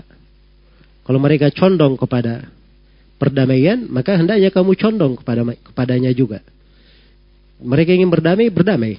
Begitu. Dan telah terjadi perdamaian ya antara Nabi Shallallahu Alaihi Wasallam dan kaum musyrikin Mekah. Padahal kaum musyrikin Mekah dimaklumi. Mereka yang memerangi Nabi dan para sahabatnya, membunuhi mereka, lalu mengusir mereka dari kota Mekah sehingga para sahabat berhijrah ke Madinah. Bersama dengan itu Nabi mengadakan perdamaian dengan kaum musyrikin. Karena memang ada maslahat. Kemudian yang ketiga, tidak dilarang berbuat baik kepada mereka. Kalau mereka ini berbuat baik kepada umat Islam. Jadi membalas perbuatan baik sebagaimana perbuatan yang mereka lakukan itu tidak dilarang. Karena dalam Al-Quran dikatakan, La yanhakumullahu anil ladina lam yuqatilukum fid dini walam yukhrijukum min diarikum antabarruhum wa tuqsitu ilaihim innallaha yuhibbu al Allah tidak melarang kalian dari orang-orang yang tidak memerangi kalian dalam agama, tidak mengusir kalian dari negeri kalian. Allah tidak melarang kalian untuk berbuat baik kepada mereka dan berlaku adil kepada mereka. Sungguhnya Allah cinta kepada orang-orang yang berbuat adil. Ya, ini ayat Termasuk ayat yang biasa banyak dipakai oleh kaum munafikin. Orang-orang liberal, apa namanya, uh, kaum liberalisme. Ya. Kaum munafikin masa kini ini biasanya pakai ayat ini. Ya, dari mana dia pakai pendalilan? Kita tidak dilarang. Antabarruhum. Ya, mereka terjemahkan, tidak apa-apa kita apa namanya cinta kepada mereka berteman sama mereka tidak dilarang. Nah, ini keliru ya. Bahasa ayat antabarruhum dari kata albir. Albir itu berbuat kebajikan. Orang berbuat kebaikan itu, itu tidak ada hubungannya dengan kecintaan. Jelas ya? berbir itu kepada seluruh, seluruh makhluk bisa. Kepada mukmin, kepada kafir, kepada manusia, kepada hewan. Ya. Ayam misalnya, ya, terus dia beri makan. Jadi kalau ayam dirumahkan berarti saya cinta ayam ini. Begitu. Kan belum tentu. Itu perbuatan bir namanya. Jelas ya? Yang disebut dalam ayat albir antubarruhum. Itu bukan dikatakan kamu memberi loyalitas kepada mereka. Tidak ada dalam bahasa ayat. Dibedakan antara dua hal. Karena itu dalam Islam, walaupun dibenci orang kafir, dimusuhi, kita berlepas diri dari mereka, tidak memberi loyalitas kepada mereka. Tapi bukan artinya kita berbuat dolim. Bukan artinya kita tidak berlaku adil kepada mereka. Bukan artinya kita tidak boleh berbuat baik kepada mereka. Ya boleh saja kalau mereka berlaku baik kepada kita, kita balas dengan berbuat baik pula kepada mereka. Jelas ya? Kemudian yang keempat, kata Syekh diantara yang diperkecualikan, orang tua yang kafir, ya itu masih ada kewajiban terhadap anaknya yang muslim untuk berbakti kepada orang tuanya. Tapi jangan dia taati dalam kekafiran. Dia taat kepada orang tuanya dalam hal yang apa? Hal yang baik saya. Kemudian yang kelima yang diperkecualikan, ya boleh apa namanya terjadi pertukaran dalam perniagaan, saling berjual beli, membeli, ya membuat, mengekspor dan seterusnya.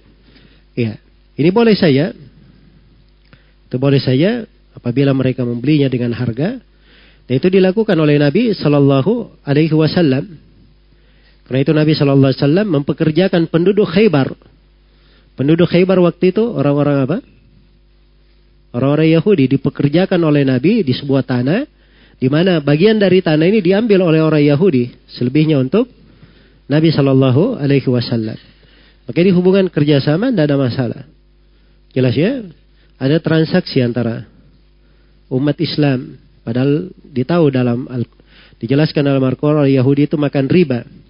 Nabi Shallallahu Alaihi Wasallam berutang dari orang Yahudi menggadaikan baju besinya. Ya, kini dibolehkan. Baik. Di antara yang diperkecualikan juga boleh menikahi perempuan ahlul kitab.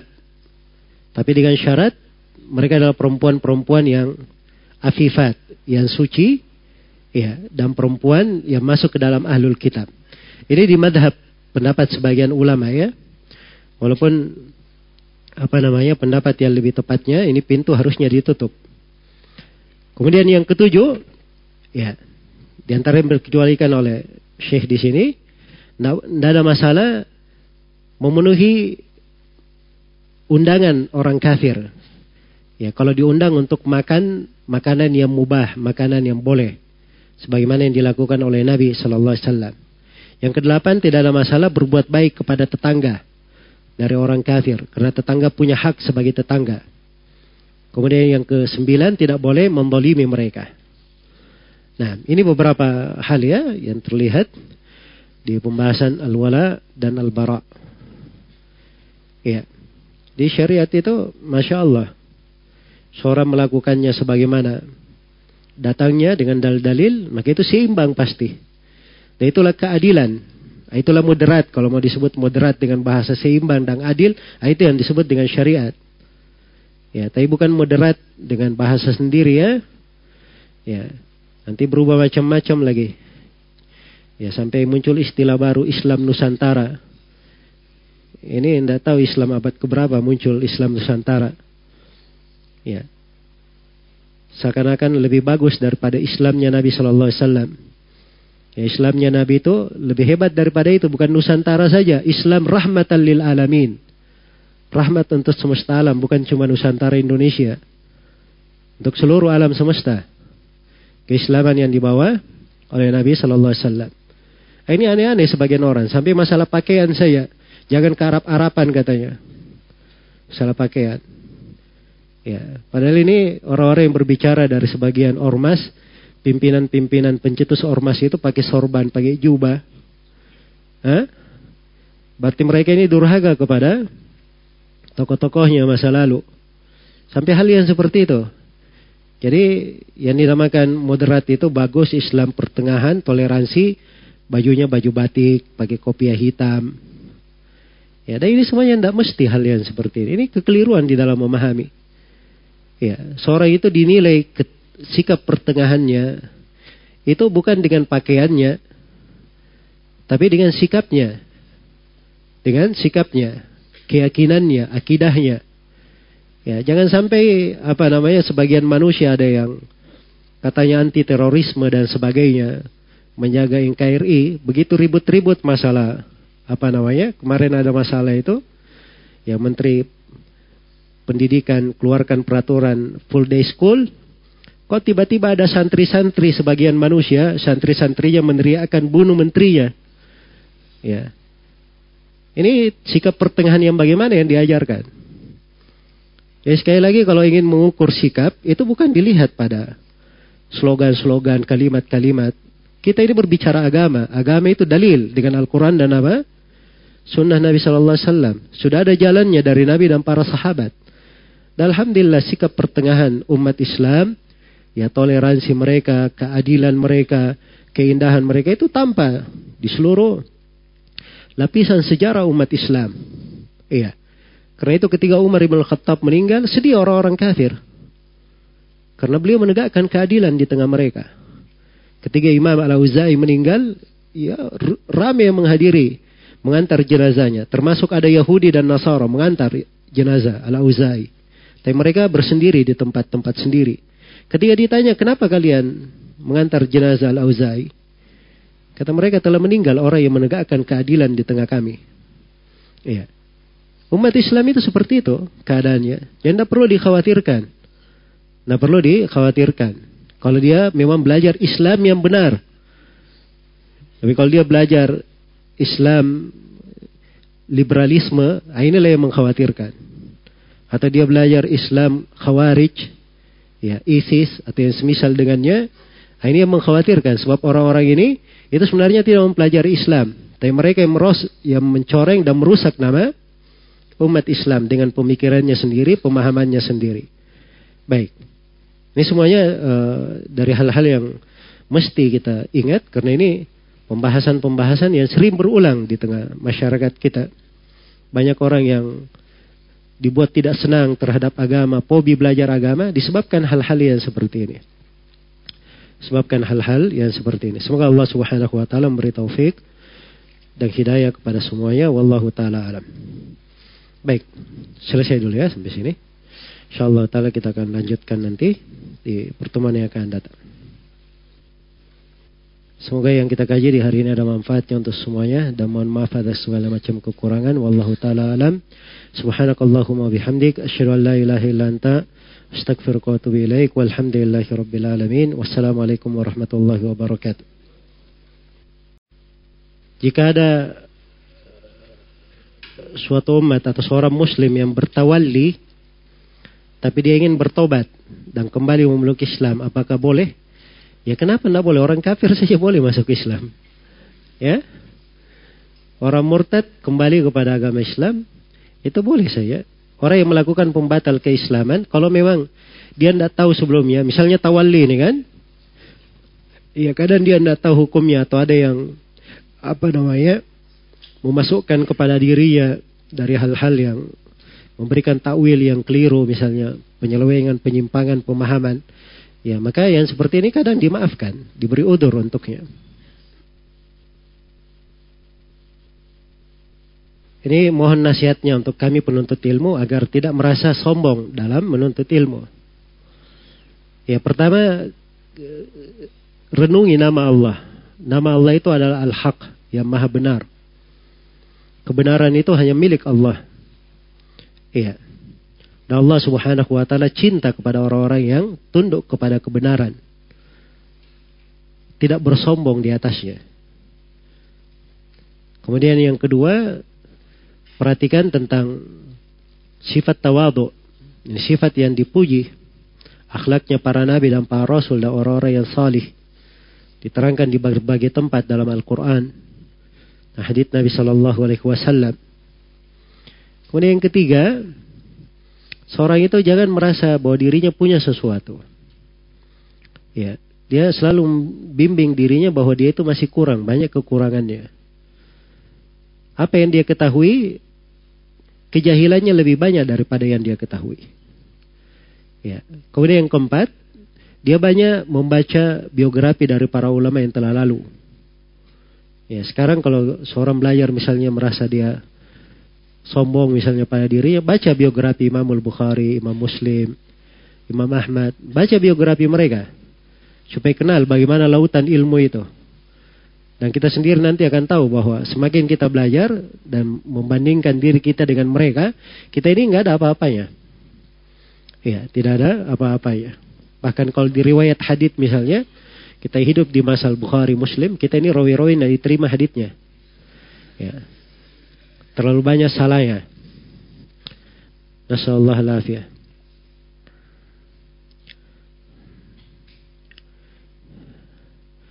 Bagaimana pandangan Ustadz tentang kitab Al-Luma, usul fikih yang ditulis oleh Abu Ishaq Ash-Shirazi? Ya bagus saja ya buku ini. Al-Luma itu bagus, hanya saya pemikiran-pemikirannya di pembahasan apa namanya akidah itu yang banyak keliru di situ. Sebab beliau ini ada pemahaman asyariah. Tapi dalam karya tulisnya di usul fikih ada hal-hal yang bagus.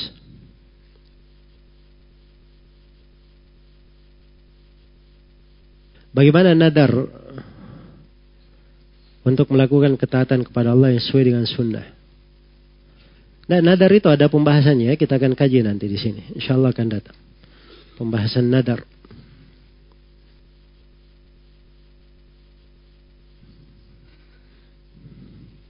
Ini ada yang baru hadir mungkin di majelis ini. Ada yang bertanya apakah kaum musyrikin yang diperangi oleh Rasulullah SAW menganut agama tertentu Hah? Ini kan sudah kita bahas di beberapa buku sebelumnya ya. Bagaimana agama kaum musyrikin. Ya mereka berbuat kesyirikan ya, tapi sifat kesyirikannya yang kayak bagaimana. Bentuk kesyirikan yang terjadi di tengah mereka, detailnya. Ini ada pembahasannya, sudah kita terangkan.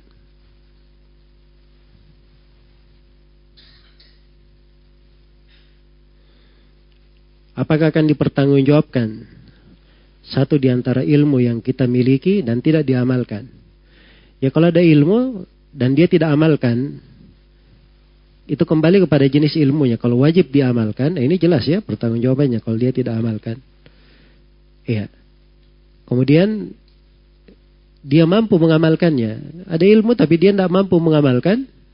Dia tahu ilmunya, mau mau diamalkan, tapi dia tidak punya kemampuan. Ya, tidak punya kemampuan misalnya. Contoh, membebaskan seorang budak. Hah? Bayar kafaro kan bebaskan seorang budak, kan begitu? Ya, dia cari budak tidak ada. Berdosa kalau tidak bebaskan budak. Tidak bisa dikatakan berdosa karena dalam hal ini dia tidak mampu untuk hal tersebut. Jelas ya? Tapi seorang itu harus berhati-hati pada ilmu yang tidak diamalkan. Semoga Allah memberi taufik kepada kita semua supaya giat dalam mengamalkan apa yang kita ketahui dan semoga Allah memberkahi ilmu yang kita pelajari dan menambah kita petunjuk.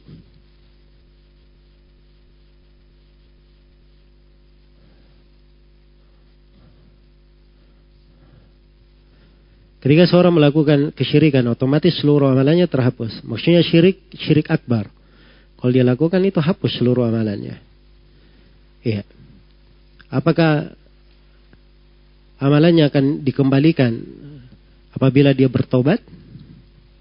Ya dohir ayat itu dihapus semuanya ya tentang masalah kembali atau tidaknya itu Allah alam cuma seorang memperbaiki tobatnya dan kalau dia memperbaiki tobat tobat itu menutupi ya menutupi dosa-dosa kalau dia bagus tobatnya sisanya dia berijtihad memperbaiki tobatnya dan dia harap kebaikan dari Allah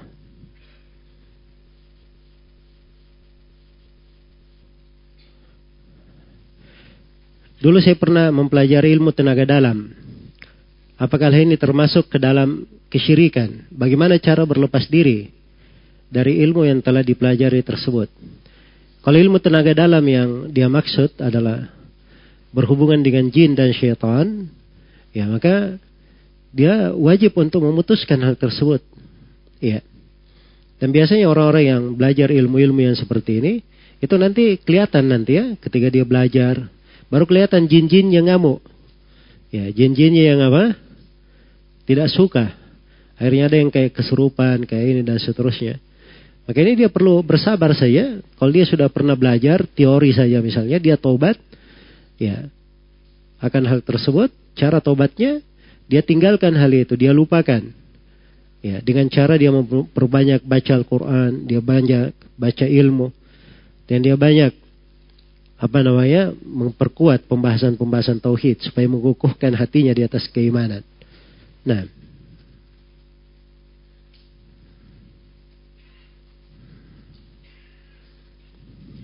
Bagaimana hukumnya pekuburan muslim yang berdampingan dengan pekuburan Nasara?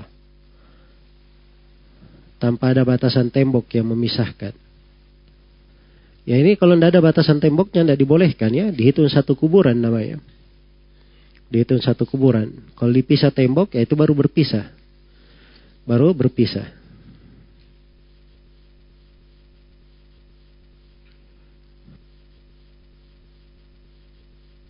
Apakah di alam kubur nanti malaikat bertanya memakai bahasa Arab? Bagaimana bila malaikat bertanya memakai bahasa Arab? Apakah kita mengerti dengan bahasanya? Sedangkan kita bukan orang Arab. Ya makanya belajar sekarang. Ya. Belajar sekarang. Nah, ini urusan memakai bahasa Arab atau tidak, ini masalah yang tidak perlu terlalu apa namanya dipertanyakan. Ya. Tidak ada yang ditolimi pada hari kiamat. Jadi ya, seorang itu yang ditanyakan bukan maknanya. Ya, harus dia jawab bahasa. Dia orang Indonesia tapi mana ibadah dia paham. Apa mana dia menyembah Allah, apa agamanya. Dia bisa terangkan, pasti dia akan bicara. Allah akan membuat dia berbicara, dikuatkan. Jelas ya? Dan memang di pertanyaan di alam kubur itu ada satu pembahasan dibahas apakah pertanyaan di alam kubur ini khusus di umat Islam atau berlaku di seluruh umat. Kalau dia berlaku di seluruh umat, artinya tidak mesti bahasa Arab. Sebab bahasa Arab ini kan bukan pada semua umat. Di umat kita, kan begitu. Jelas ya? Dan memang itu pendapat yang lebih benarnya ya, bahwa semua manusia umat-umat yang telah lalu juga ditanya di alam kuburnya. Karena itu Nabi Shallallahu Alaihi Wasallam pernah menemukan dari apa namanya kuburan di masa lalu itu disebutkan kedua penghuninya sedang disiksa. Dan ada sebagian riwayat yang memperjelas itu. Wallahu a'lam. Ini bukan masalah yang terlalu penting. Yang penting itu dia pelajari. Ya, talasatul usul. Dia pahami. Mananya, dia dengarkan dalil-dalilnya. Itu yang penting.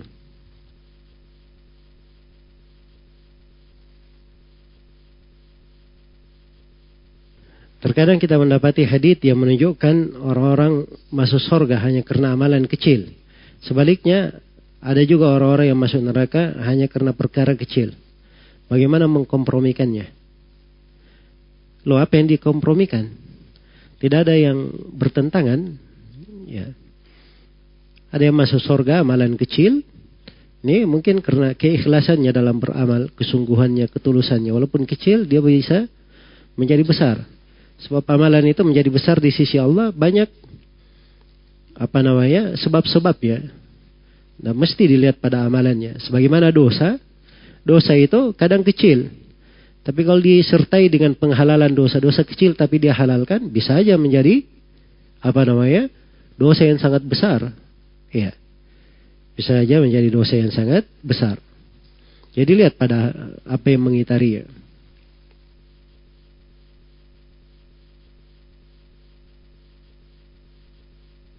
Bagaimana hukumnya kerja sebagai PNS yang asal gajinya dari pajak pemerintah? Yang setahu saya yang pernah di Apakah boleh kerja jadi PNS? Karena pemerintah memungut pajak bumi dan bangunan. Bukan pajak bumi dan bangunan saya, banyak pajak yang dipungut. Jelas ya? Iya. Nah itu urusan pemerintah mengurus pajak itu jitihat mereka masuk dalam pembahasan ijtihad. Ada yang dibolehkan, ada yang tidak dibolehkan. Ya, hal-hal yang seperti ini itu bukan dosanya PNS, bukan urusan mereka. Hal yang seperti ini. Jelas ya? Karena itu tidak boleh ada yang mengatakan tidak boleh jadi PNS gara-gara ini. Ya, ini fatwa ngawur ya kalau ada yang berucap seperti itu. Sembarangan saja. Jadi kalau semuanya tidak ada yang menjadi PNS, mau jadi apa pemerintahan ini? Bagaimana negara bisa tegak? Hah? Ini tidak berpikir jauh orang-orang yang seperti ini. Ini banyak sudut yang dilihat ya. Ada di kondisi di apa namanya fikih kenegaraan itu. Kalau di kondisi genting di sebuah negeri itu pemerintah bisa mewajibkan kepada orang-orang tertentu memberikan sejumlah biaya untuk tegaknya kemaslahatan bersama dalam sebuah negeri. Itu ada di dalam fikih dibahas. Nah itu hal-hal yang seperti ini jangan seorang masuk yang perkara yang bukan wewenang dia, bukan urusannya. Dia tahu ilmunya juga belum tentu dia cocok. Misalnya saya ini. Ya saya bisa saja, alhamdulillah saya bisa lihat ini bi boleh atau tidak. Tapi itu ada hal-hal yang saya perlu data informasi dan itu bukan kerjaan saya. Ya. Dan saya juga tidak bisa apa namanya memberikan pendapat di situ sebab ada hal-hal dari informasi-informasi yang saya tidak ketahui. Karena itu saya nggak boleh bicara dalam hal itu. Itu bukan hak saya berbicara. Jelas ya? Baik. Tapi kalau tanya tentang masalah mengambil pajak dan seterusnya, ya hal-hal yang sifatnya mengambil hak manusia, mewajibkan sesuatu yang tidak ada dasarnya, nah, itu jelas diharamkan. Ya, tetapi terkait dengan kondisi bagaimana hal itu berjalan di dalam sebuah negeri, dari sudut mana diambil ini ada pembahasan-pembahasannya. Baik, karena itu kesimpulannya seorang apabila ingin menjadi PNS boleh saja dengan syarat dia bekerja pada tempat yang benar, yang halal. Tidak ada pelanggaran syariat di situ. Kemudian yang kedua, dia punya amanah dan keahlian. Dia punya amanah dan keahlian. Ada amanah kerja dan dia ahli di bidangnya. Ahli di bidangnya. Iya. Apabila terpenuhi hal tersebut, tidak apa-apa dia bekerja sebagai PNS.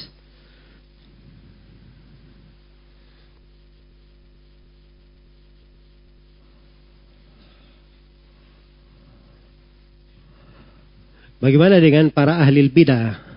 Apa kita juga tidak boleh berloyalitas kepada mereka? Ahli bidah ada dua jenis ya. Ada bidah yang mengafirkan keluar dari Islam. Nah, ini sama hukumnya dengan orang-orang kafir. Dada ahlul bidah, dia tidak kafir keluar Islam, tapi menyesatkan. Dan ini disepakati oleh para ulama untuk tidak duduk dengan mereka, ya tidak bergaul dengan mereka, menghajar mereka, sebab ini bisa memberikan bahaya, menyesatkan agama dari orang-orang yang istiqamah. Nah, tapi yang sering jadi masalah di sini, ya terlalu gampangan menjatuhkan fonis ini ahlul bidah. Ada orang yang berbuat bidah, tapi belum tentu dia ahlul bidah. Ya dia berbuat bidah mungkin karena itu pengajaran turun temurun, dia tidak tahu itu keliru. Ya. Jelas ya? Ada yang seperti itu. Baik. Karena itu harus dipahami ya bahwa orang yang jatuh di dalam bidah itu belum tentu dikatakan sebagai apa? Sebagai ahlul bidah.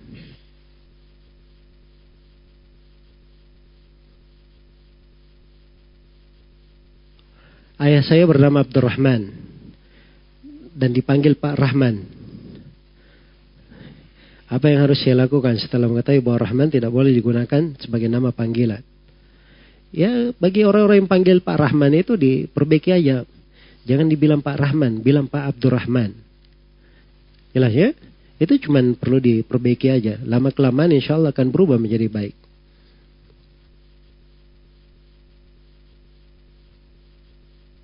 Bagaimana hukumnya seorang muslim menggunakan bekas tempat makanan orang kafir? Apakah boleh? Ya, itu tidak ada hubungannya dengan loyalitas ya, masalah makanan. Ya.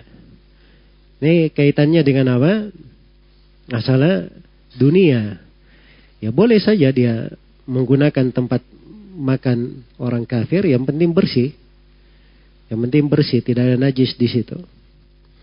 Baik.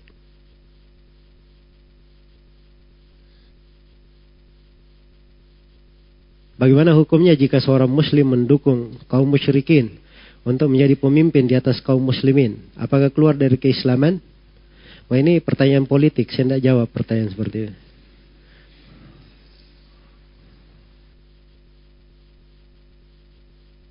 Di daerah kami tingkat toleransi antara agamanya bisa dibilang tinggi tinggi sekali sampai-sampai ikut merayakan hari-hari raya bersama-sama.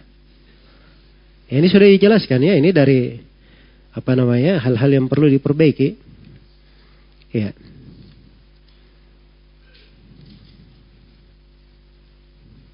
Diberikan kepada mereka tulisan-tulisan, ucapan-ucapan para ulama tentang hal tersebut. Iya, itu banyak ya. Saya ada tulisan di situs terkait dengan masalah merayakan hari raya orang-orang kafir, saya nukil beberapa ucapan dari para aima Ya, dan itu ucapan para ulama terdahulu. Ya, dibaca oleh orang-orang awam, insya Allah mereka bisa menerimanya.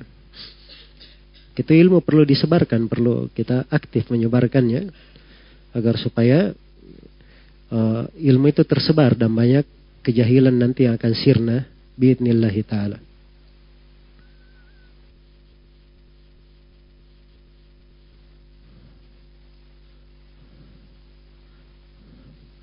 Bagaimana hukumnya jual beli sistem seperti ini?